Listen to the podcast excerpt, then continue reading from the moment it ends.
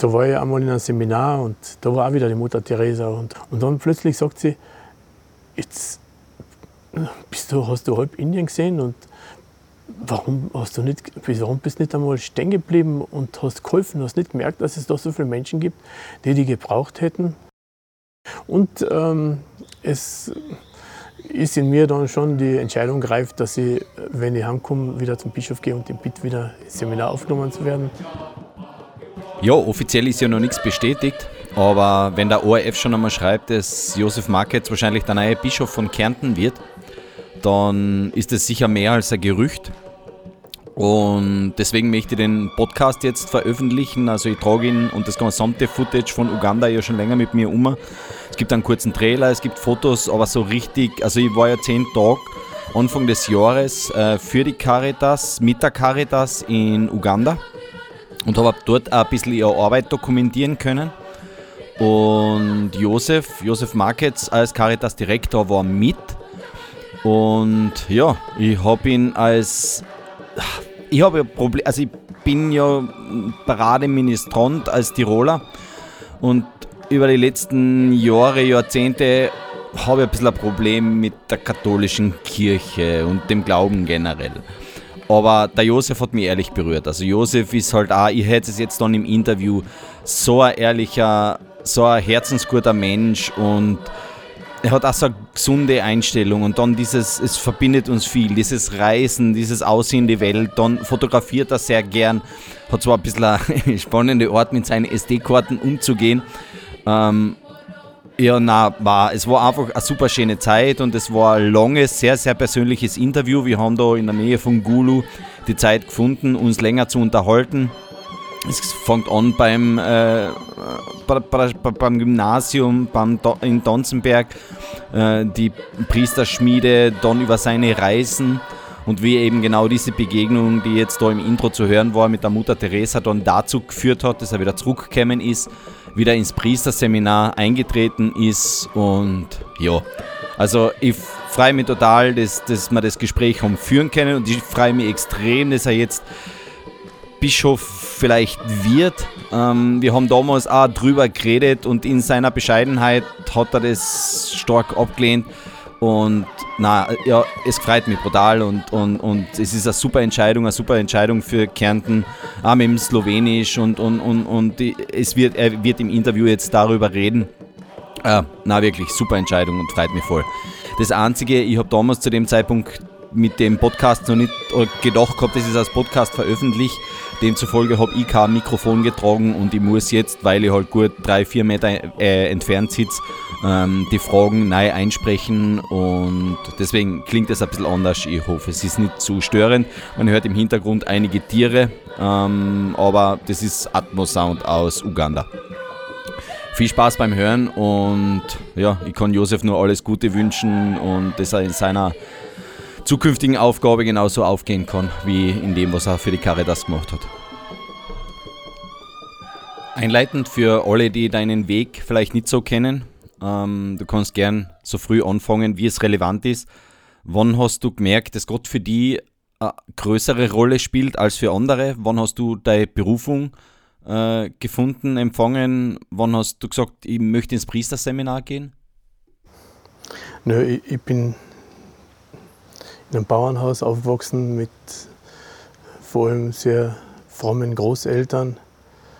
Ähm, ich weiß selber nicht, warum ich ähm, sehr früh Ministrant war. Ich war sehr klein und, und sehr krank eigentlich die ganze Zeit, die ganze Zeit kurstet, aber ich bin halt in die Kirchen gegangen und ministriere immer. Und, und dann bin ich ins Gymnasium gegangen. Ähm, da haben sie mich plötzlich aus der, nach der dritten herausgenommen, die Eltern mit irgendeinem Pfarrer ähm, und haben gesagt, ich muss nach Tanzenberg gehen. Die haben mich gar nicht gefragt. Also die Mutter war es, der Vater, dem war das eigentlich egal. Aber die Mutter war es ja. Und, und dann bin ich eben nach Tanzenberg und Tanzenberg war ja ein bisschen so eine, so eine Priesterschmiede. Und da hat dann die Oma natürlich ähm, jetzt noch mehr Hoffnung geschöpft.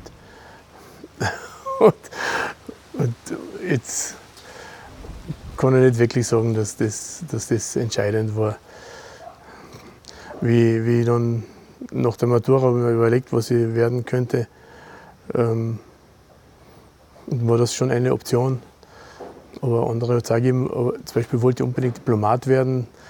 Das habe ich mir nicht, nicht zugetraut. Habe ich gedacht, so viel Sprachen lernen und, und, und Jus-Studium so dabei. Wahrscheinlich hätte ich es auch geschafft, denke ich später. Und die andere Option war Lastwagenfahrer. Weil ich schon als Gymnasiast eigentlich mit den wenigen Mitteln, die ich gehabt habe, immer gerne auf Reisen war. So, das war da so, so Zukunftsvision auch. Jedenfalls ähm, habe ich dann gesagt, okay, mit dem Regens, den ich gut gekannt habe, ähm, ja, ich kann es einmal versuchen und wenn es mir nicht taugt, dann gehe ich halt wieder. Und bin halt gegangen. Jetzt haben wir im, im Auto ja schon ein bisschen geredet über deine Reisen und über die Zeit in der Welt. Wie ist das dann zustande gekommen? Hast du für dich gesagt, okay, das Wort Gottes in die Welt bringen? Oder was war so die Motivation zu sagen, aus in die Welt? Ja, ähm, nicht, also zuerst sicher nicht, gell, zuerst sicher nicht. Obwohl, ich kann mich erinnern an die erste schöne, große Reise, die ich gemacht habe, war nach der See. Mit, den, mit einem der Erzieher oben, der Pfarrer Hofer, der spätere. Ähm, also mit dem sind wir nach der See gefahren und das war schon eine spannende Erfahrung, mit Menschen zusammenzukommen, ähm, aus ganz Europa zumindest, ähm, andere Sprachen zu hören. Ja, Menschen dann auch kennenzulernen, es sind ja dann Kontakte durchaus geblieben und zu spüren, dass das natürlich schon sehr bereichernd ist. Fremdes irgendwie aufzunehmen. Also, ähm, und dann bin ich wirklich, bin ich, wenn ich nur können habe, ähm, mir auf Reisen begeben. Das war ja damals, wir haben ja ganz, eigentlich kein Geld gehabt. Aber es war eben auch nicht so viel notwendig. Es, man hat ja auch sehr billig reisen können. Und dann, ähm, zum Beispiel nach der Matura haben wir mit einem Kollegen, sagen wir so nach Paris, Brüssel, also so das, das, die E U damals noch irgendwie, haben wir bereist. War, war wirklich, war wirklich auch spannend. Und dann, dann bin ich eben in Salzburg gewesen und dann war die Frage, im dritten Jahr ist man damals, und das ist heute noch ähnlich, sollte man das Seminar verlassen und in eine, woanders hingehen und ein Jahr studieren. Da war natürlich auch die Frage, wohin.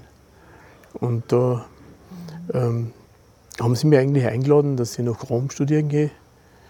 Ähm, das wollte ich aber nicht, weil ich mir nicht sicher war, ob ich Priester wäre. Da habe ich gedacht, das werde ich noch nicht den Bischof äh, Stangen Geld kosten und dann in, in, irgendwie auf diese Weise ausnutzen. Und dann bin ich nach Ljubljana gegangen, war dort ein Jahr.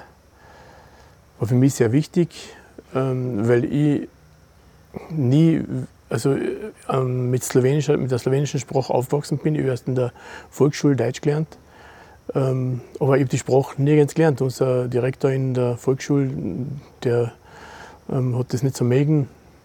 Und später war ich eben in deutschen Schulen und wie ich da in Ljubljana studiert habe, da müssen Da haben wir eigentlich zuerst geniert, fast mit den Kommilitonen eben zu reden, weil ich nicht richtig Slowenisch kennen habe. Ich habe ja einfach nur Dialekt geredet. Und das andere haben wir ja nie, nie gelernt. Und da viele Worte hat man nicht gekannt. Und in Kärnten ist es halt so, wenn irgendwo ein fremdes Wort ist, eins, das du nicht kennst, dann sagt man es halt auf Deutsch. Und dann kommt natürlich dieses, dieses Slowenisch raus, das wir halt so reden, im Dialekt. Na jedenfalls, dieses Jahr war sehr wichtig. Natürlich habe ich in dem Jahr dann recht gut Slowenisch gelernt. Auch. Und dann ähm, wollte ich wieder auf Reisen begeben. Und zwar mit einem Kollegen haben wir gesagt, wir trampen nach Indien. Das war auch spannend. Ähm, und dann bin ich zum Bischof gegangen, ob das geht.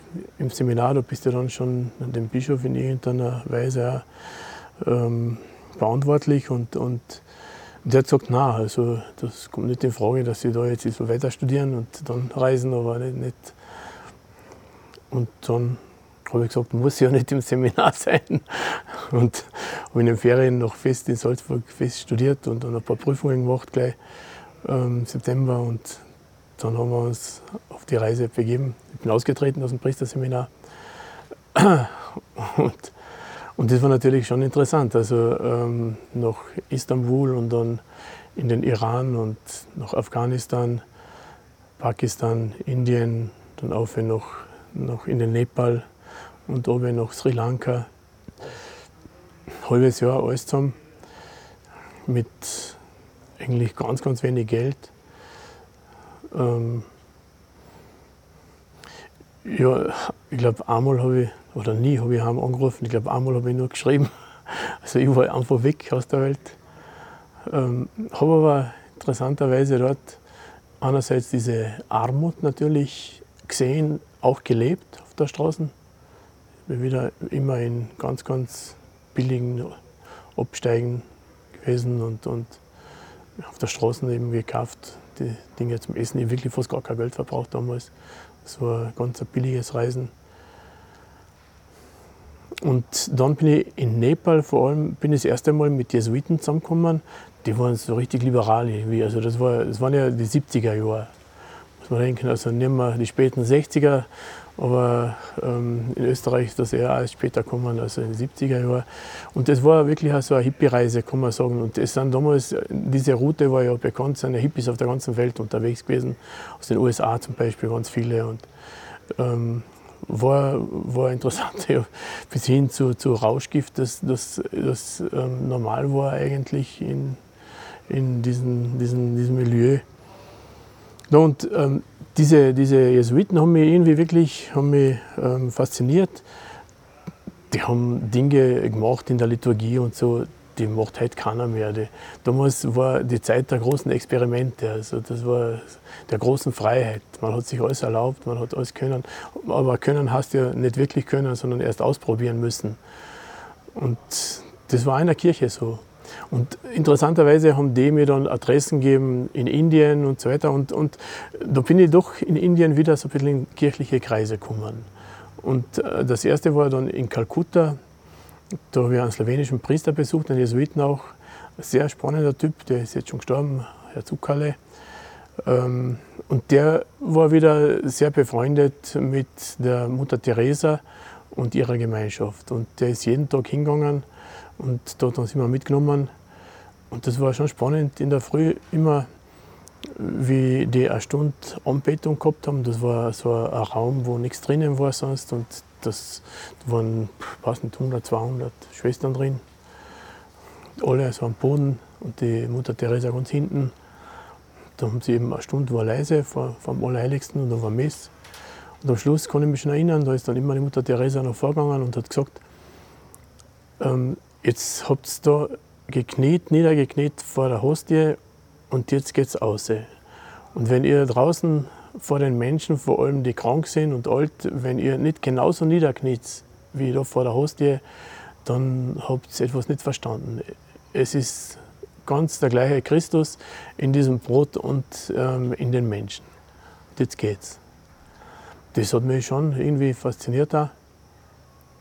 Und es war dann interessant, ich bin ja dann viel unterwegs gewesen, war ja ähm, und lang und, und, und wieder, dann bin ich allein, zum Schluss bin ich allein gewesen, also ein Kollege ist heimgegangen, weil sein Vater gestorben ist.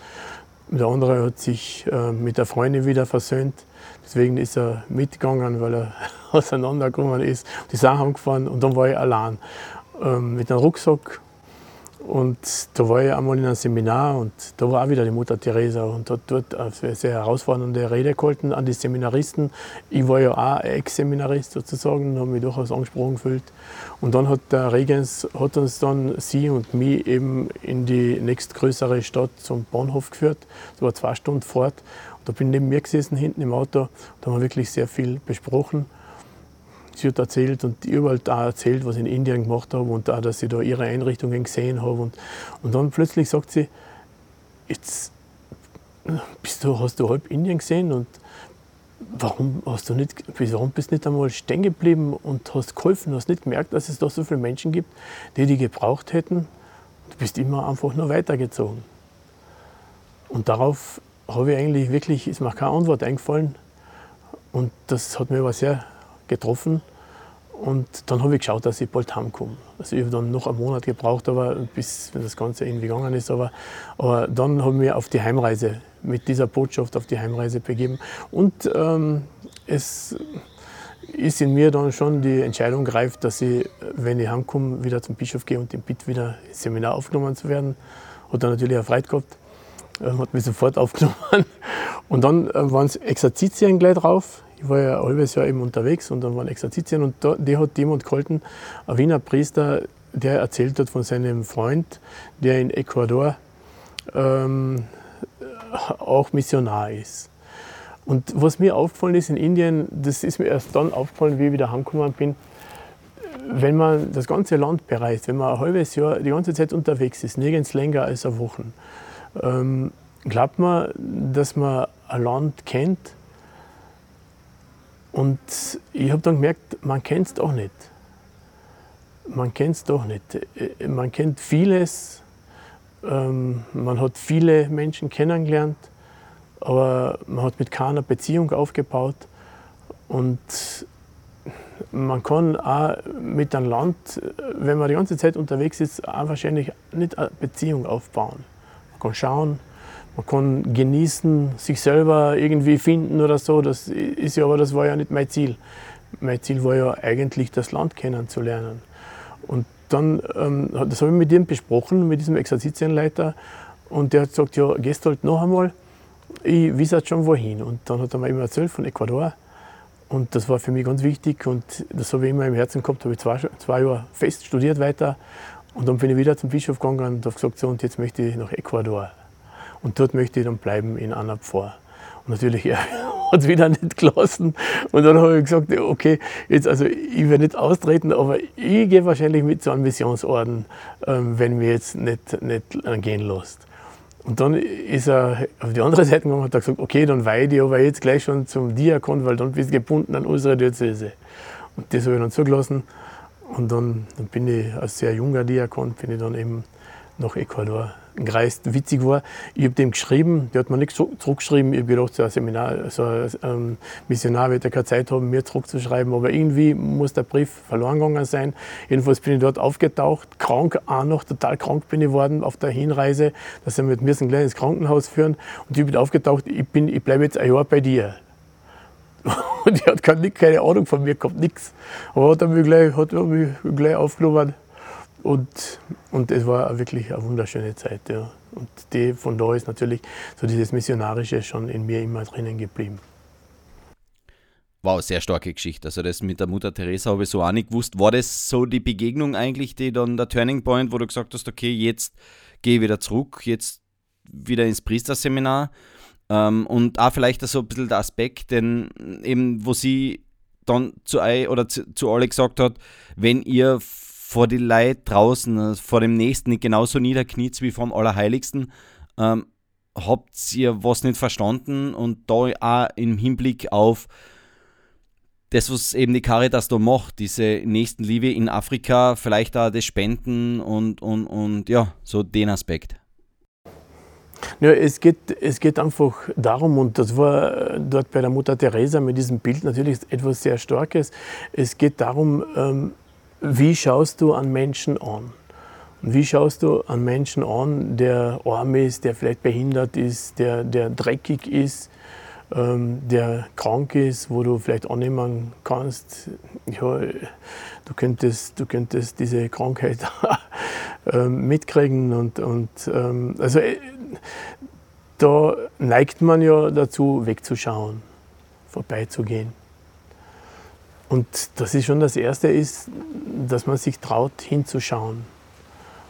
Und dann macht das ja etwas mit einem. Gell? Und dann merkt man wahrscheinlich, die meisten merken doch, dass das ein Mensch ist. Genauso wie ich. Und dann spürst du erst, dann merkst du auch die Unterschiede zwischen meinem Leben und seinem oder ihrem Leben. Und dann ist, dann ist natürlich, wenn die überhaupt noch jemand vielleicht noch anstoßt, dann kommst du erst dazu, dass du sagst, okay, ich möchte sein Leben nicht leben. Ich möchte nicht in Indien sein, muss ich sagen. Ich möchte auch nicht da in, in Uganda irgendwo ähm, auf einem Müllhaufen herumkriechen. dass das möchte ich nicht. Aber was ich machen kann, ist, dass ich das, den Wohlstand in meinem Leben, das, was ich eigentlich eh zu viel habe, für das recht Einfache, was man braucht, dass ich das mit, dem, mit denen teile. Also dann kommt erst das Spenden. Gell? Und deswegen, deswegen ist mir ja so wichtig, dass wir in Kärnten, in der Caritas, auch Auslandsprojekte haben. Da geht es mir nicht nur darum, dass wir Geld sammeln, oder schon gar nicht darum, sondern es geht mir darum, dass Kärntnerinnen und Kärntner das Bewusstsein noch einmal verstärken, dass es rund um uns viele andere Menschen gibt, denen es wirklich nicht so gut geht wie uns, die aber genauso Menschen sind und die uns eigentlich noch brauchen. Das, ich lebe ja dann auch anders, wenn ich in dem Bewusstsein lebe. Ich lebe ja mit meinen Dingen anders. Ich, ich, ich, ich bin wahrscheinlich ähm, im Umgang mit der Natur, mit, mit von mir aus auch Tieren, aber vor allem eben auch mit Menschen, bin ich aufmerksamer. Und, und, und ähm, ja, das, das macht was mit Menschen. Und dann natürlich ja, kann man meistens nicht selber helfen. Ich, ähm, ich verstehe ganz, wenn jemand sagt, wenn da ein Bettler ist, ein Klagenfurt, ähm, der, der, er will mit dem so nichts zu tun haben. Ähm, und ich muss auch sagen, jetzt als Caritas-Direktor habe ich etwas gelernt, ähm, einem kannst schon helfen, zwei oder drei, aber du kannst nicht einmal in Klagenfurt allen helfen, da bist du nämlich auch überfordert. Da ist jeder überfordert. Dafür gibt es eben ähm, Institutionen wie die Caritas. Das heißt, dann kannst du wirklich sagen, ich möchte ihm helfen, weil er ein Mensch ist wie ich und weil er ein Recht eigentlich drauf hat, halbwegs gut zu leben, und ich ähm, spende ein Geld oder, oder Sachleistungen oder Zeit der Caritas, ähm, damit die das dann mit ihren Leuten für mich machen. Also das, das haben wir jetzt erst beim Spenden. Also es ist nicht das Erste, sondern das ist erst der letzte Schritt. Und die ersten Schritte, ähm, die anzuleiten, anzuregen, das ist natürlich auch auch ähm, unsere Aufgabe, und das ist auch der Grund, warum ich ähm, mitfahre nach Afrika und nach Afrika fahre. Ich bin auch schon früher in Afrika gewesen, deswegen kenne ich es ein bisschen. Ähm, ich muss das selber immer wieder erleben. Es muss mir nahe gehen. Und ich muss auch noch mit Menschen zu tun haben, ähm, die ich schätze. Und dann denke ich mir, warum müsst ihr so leben? Es ist ja so ein Zufall, dass ich gerade in Österreich geboren bin und ihr da. Und können wir nicht uns ein bisschen näher kommen auch in unserem Standard. Und das, darüber kann ich dann natürlich reden, wenn ich es gesehen habe, wenn ich das gefühlt habe. Und deswegen bin ich jetzt auch da und, und versuche doch alle, alle paar Jahre oder so zumindest so eine größere Reise zu machen. Jetzt auch beim Hinschauen, ähm, du fotografierst ja auch sehr gerne, und ist das auch ein Mittel der Kommunikation, wie du auf deinen Reisen und jetzt da in Uganda Fotos machen kannst, um den Leuten daheim zu sagen, wie es woanders ist, wie es da ausschaut, wie es den Menschen da geht? Genau. Und also, wenn du fotografierst, dann suchst natürlich auch irgendwie Besonderes. Du suchst besonders Schönes, besonders Trauriges, besonders Grausliches. Du suchst... Und das, die, die Leute heutzutage brauchen Bilder, die stark sind eben. Und das sind ja nicht nur Bilder, die man mit dem Fotoapparat macht. Ich bin nicht so ein guter Fotograf. Ähm, aber wenn ich immer ausschaue halt nach besonderen Dingen, ähm, dann habe ich sie ja auch gespeichert eben im Kopf und letztlich im Herzen. Und dann kann ich auch leichter darüber reden. Also deswegen bin ich, es schaut ein bisschen blöd aus, dass ich meistens mit einem Fotoapparat herumlaufe. Ich muss auch sagen, dass ich die Fotos daheim eigentlich nicht mehr anschaue. Ich spüle sie nicht einmal auf einen Computer oder wohin, sondern ich lasse sie auf der Karten. Ich habe schon eine Unmenge von Karten und dann kaufe ich wieder neue Karten.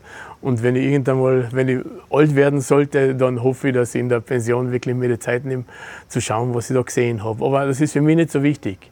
Ich schaue das nicht einmal mehr an, ich tue das nicht bearbeiten.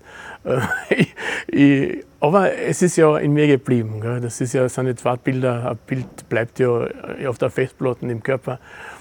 Oder im, im, im, in den Gedanken, also in den Erinnerungen.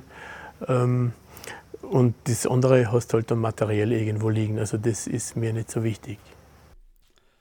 Jetzt hast du vorhin gesagt, man ist in, in Klagenfurt schon damit überfordert, wenn man jedem helfen will, als privater oder als besorgter Mitbürger.